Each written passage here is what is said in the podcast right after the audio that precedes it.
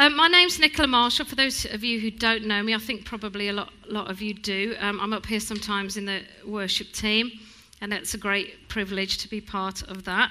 Um, I've been in this church for about 28 years, um, and I was 17 when I first came in this church, so I was thinking as the Plymouths were sat there, um, you know, that that would have been me, me with my family all those years ago.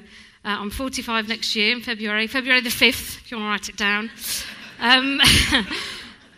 And got it? Got it? Yeah? Okay. Um, and so, really, I've grown up in this church, I guess. I've been part of the youth, part of the, uh, the young adults, and, and, and now part of the, I don't know what I am now, part of the middle aged lot, yeah, over 40s. Um, and it's been a great experience to be part of this church. We have gone on an incredible journey. Um, and as a family, for those of you that don't um, know us, there's my husband and I, and we have three children. Uh, they're three adopted children. Uh, Sarah, Dylan, and Thomas, who are part of this church as well. And we've gone on a journey uh, as well, as you can imagine, over the last six, nine years that we've been involved in adoption. Uh, there's been lots of highs and lots of lows as well. And I know for Martin and Hen, they're just about to start that journey. And there's probably been highs and lows in this year already, hasn't there? But one thing that's been really uh, uh, um, apparent for me through this journey is just how important this church family is. Just how important it is to be part of a really good, strong uh, church structure like we have here. Um, and as Martin talks about the eco map that you do when you go through fostering and adoption, where you put out all your um, support structure that's around you. Very often, um, certainly for adopters, as you go through the process and you have children, that support structure changes. The people drop off for a number of reasons, and more people come on, and it becomes a different structure at, at the end. But it's really important to have that structure around you. Um, and we're going to talk a little bit this morning about adoption fostering, but also we're going to talk about the family of God and just how important it is for any children to be part of a family like we have here um, today. So please, if you're thinking, you know, we're not at a stage of wanting to open our home to children, please don't shut off. This is for you as well, because it is about going beyond the wall and beyond the family, and that means the church family as well as our own um, kind of nuclear family. Every relationship that we have has the power to either confirm or challenge what's gone before. So, for children who've had a difficult start in life, every relationship they have with an adult after that either confirms what they already know, i.e., that adults are mean, cruel, absent, self absorbed, stern, distant, disconnected, dangerous, judgmental, or apathetic. Or it challenges their blueprint that maybe adults can be engaged, maybe they can be present and trustworthy Maybe they can be caring and fun and safe, interested in them. Maybe they can be compassionate and loving. The relationships that children have with all adults are so vitally important. We all have three core assumptions for good mental health. The first one is that the world is benign. That means that the world is ultimately harmless, that the world is meaningful, that we have purpose and there's a point to what happens, and finally, that the self is worthy, that we are of value. For children who've had a difficult start in life and particularly have been in a dangerous home environment, those core assumptions have not been realized for them. The world has not been harmless or meaningful, and they don't feel worthy. Um, Andy Hancock, our youth um, pastor, talked a while ago about the um, ratios of adults to children that you have to have when you're doing kind of youth work. And it really stuck with me, some, one of the phrases that he used. He said that for small groups, you have to have one adult to five uh, young people. But he said, really, that should be turned around in terms of um, the amount of positive, influential adults that a child needs in their life is at least five. Now, that might be their parents, hopefully. It might be grandparents. It might be a teacher. It might be a neighbour. And of course, it could be somebody in the church. So it's not just those called to children and youth work or those who have children themselves, but all of us are called to be part of the family. The family of God has different markers to our natural families. What are those markers? We're going to look at a few Bible verses now. In Ephesians 2, verse 19, it says, So then, you are no longer strangers and aliens, but are fellow citizens with the saints and are of God's household. We are all part of God's family, brothers and sisters together, none higher than the other. There's no sibling rivalry in God's house. For those of you that have children, you'll, you'll know that that's a good thing. That means that we're all mothers and fathers too. I believe when the Bible talks about families, he not only means our natural families, but the family of God also.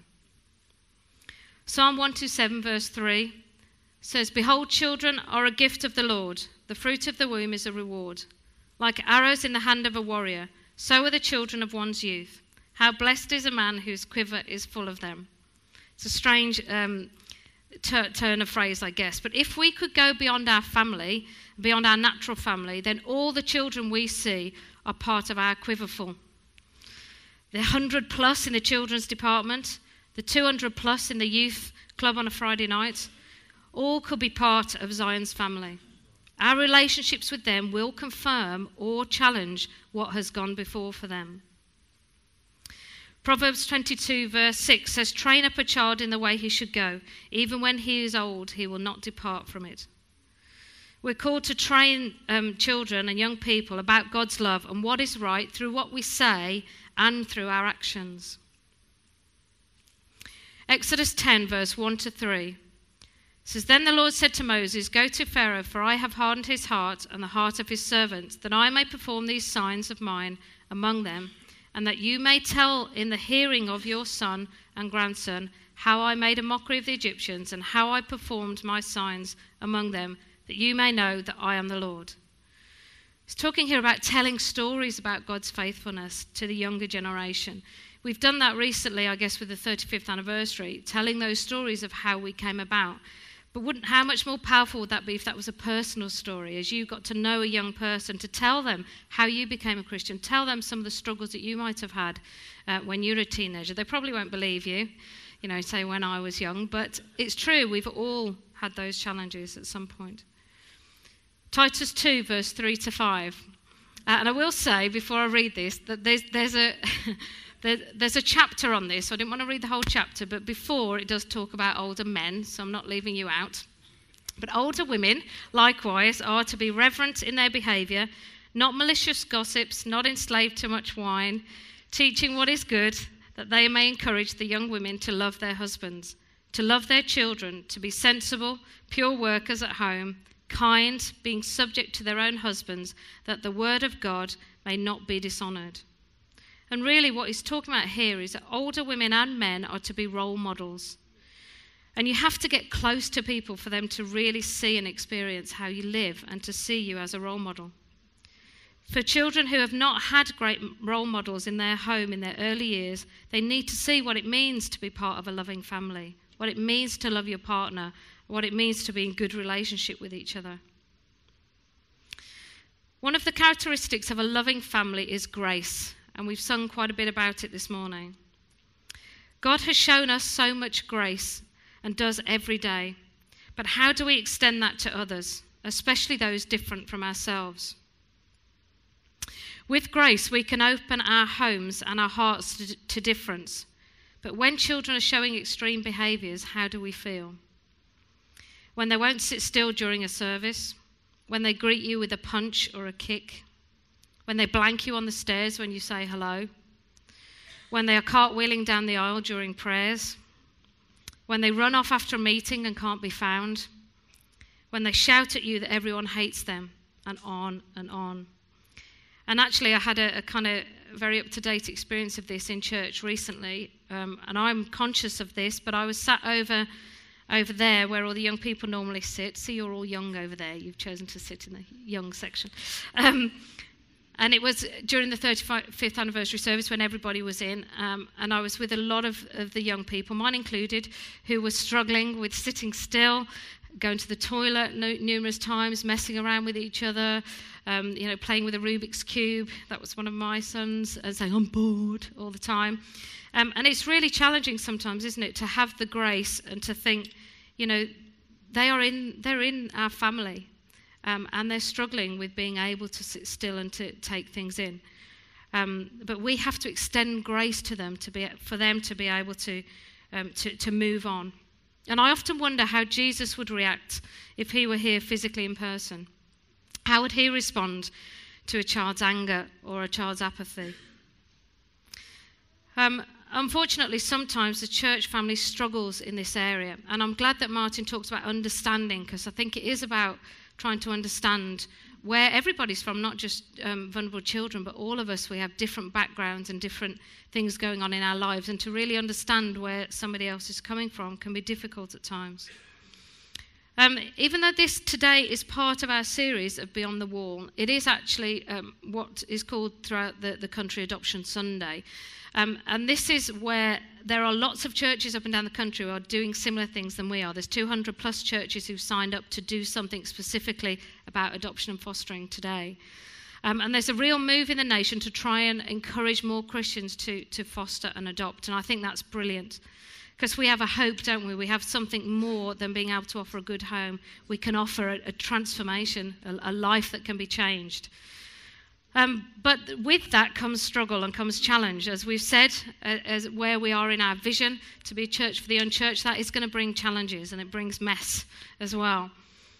Um, and unfortunately, in, in, churches up and down the country, the challenges are coming out for churches. Um, I want you to listen right now to some experiences that some people have had up and down the country. This is not in our church, um, but some things that good and not so good, some things that people have said uh, as they've been involved in adoption and fostering. The church leadership and personal friends helped us pray through initial decision to adopt, and they were very supportive.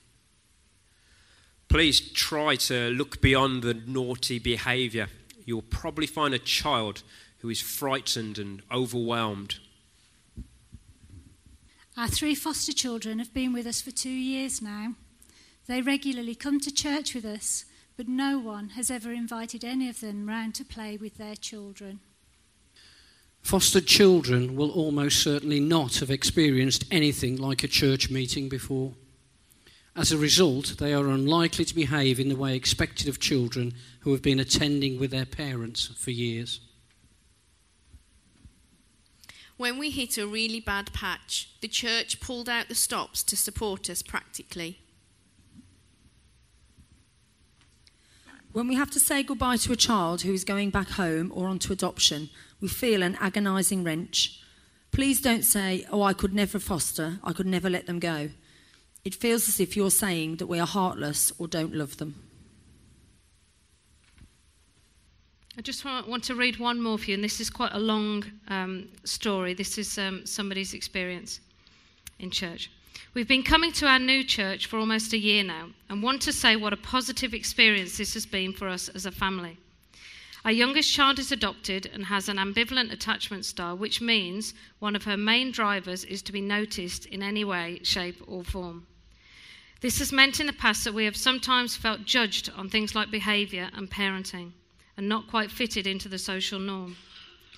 The overriding feeling at our new church has been one of acceptance a place where everyone is welcome, whatever their background or circumstances.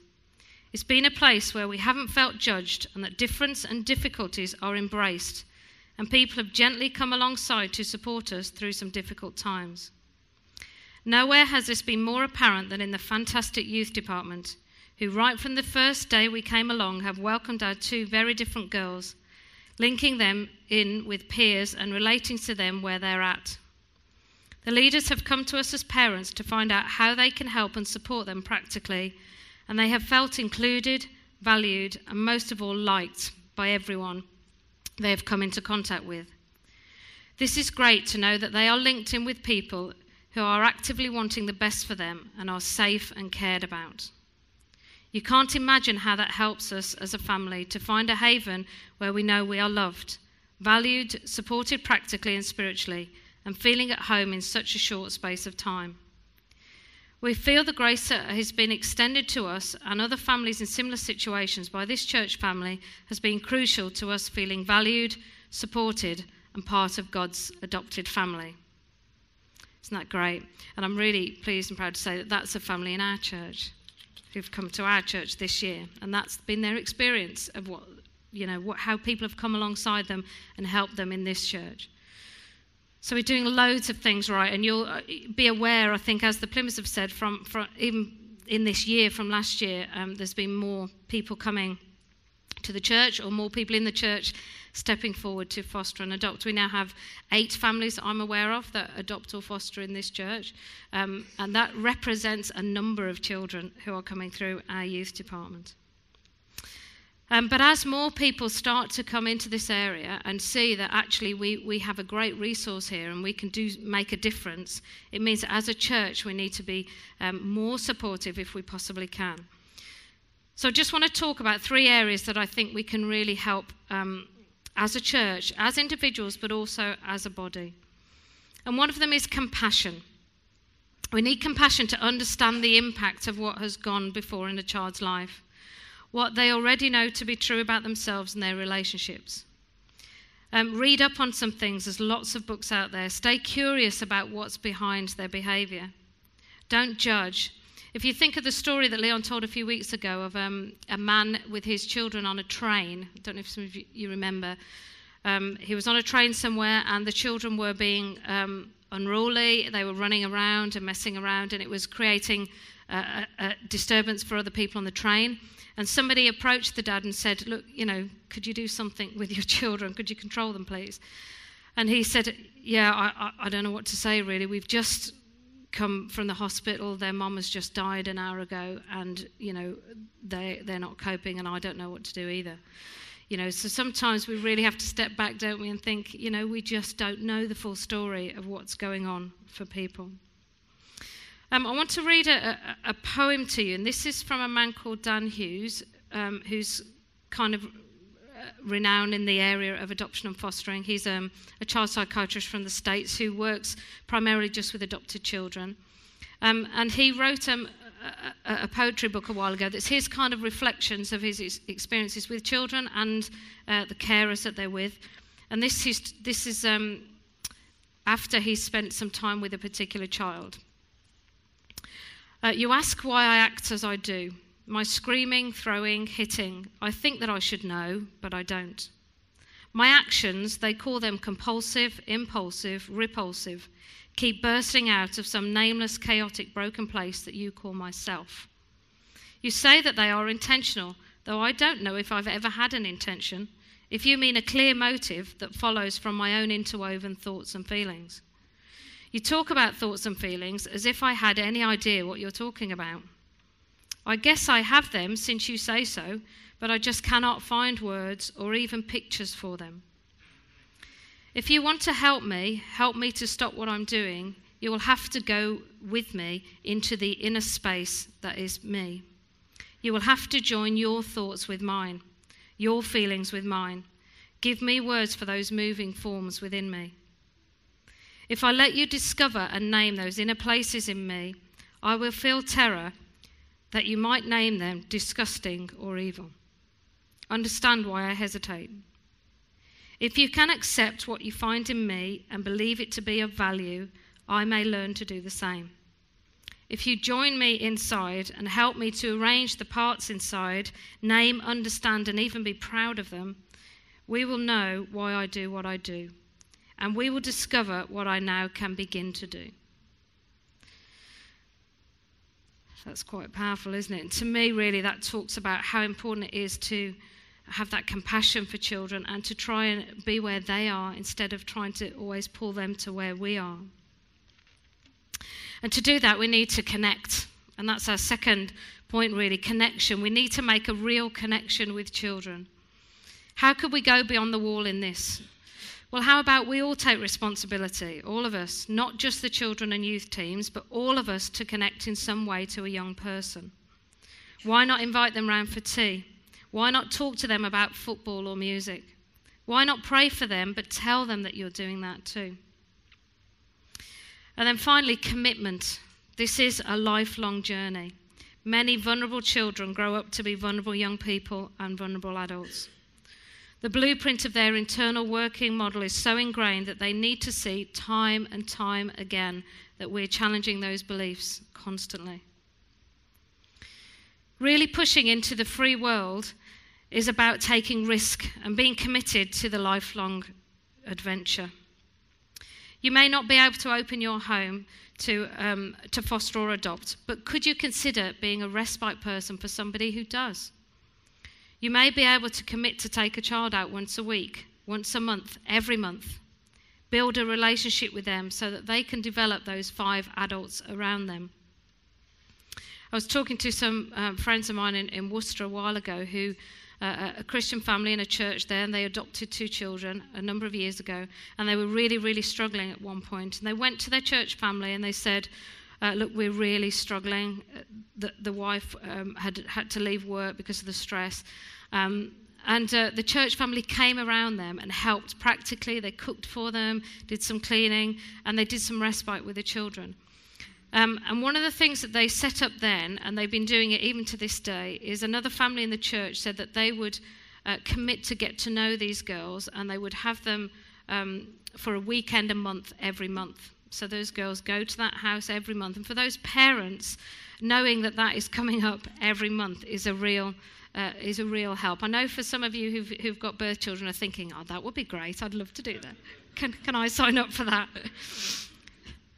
But I really do believe that the church is the hope of Christ on this earth. We have so much to give. And when we can really go beyond the wall, then as you look back, there's no wall to be seen. As we open our homes, our lives, and our church doors to vulnerable children and families, then we can really make a difference and help break the cycle for children. Because that's what it's about, isn't it? It's about bringing children into that place where they can be transformed by God and can break the cycle of what's happened in their lives. Let's pray.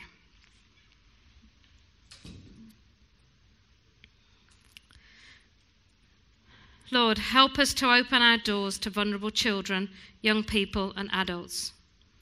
Help us as a body of people to take responsibility for those who need us.